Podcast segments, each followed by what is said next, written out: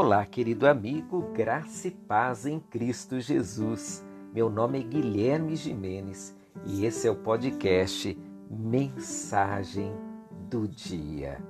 Mensagem de hoje: a esperança para todos. Em Romanos 15, no verso 13, nós lemos assim: Que vocês transbordem de esperança.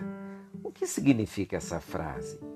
Significa que a medida de esperança de Deus é tão grande que alcança todas as pessoas.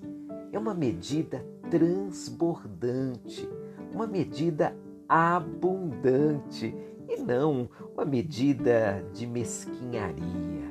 É uma medida de sobra e não de falta.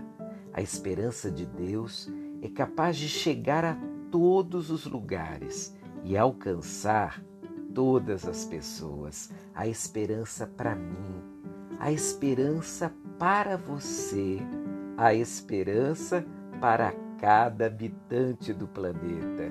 E Deus faz assim para que fique evidente que Ele ama a todos e não apenas alguns.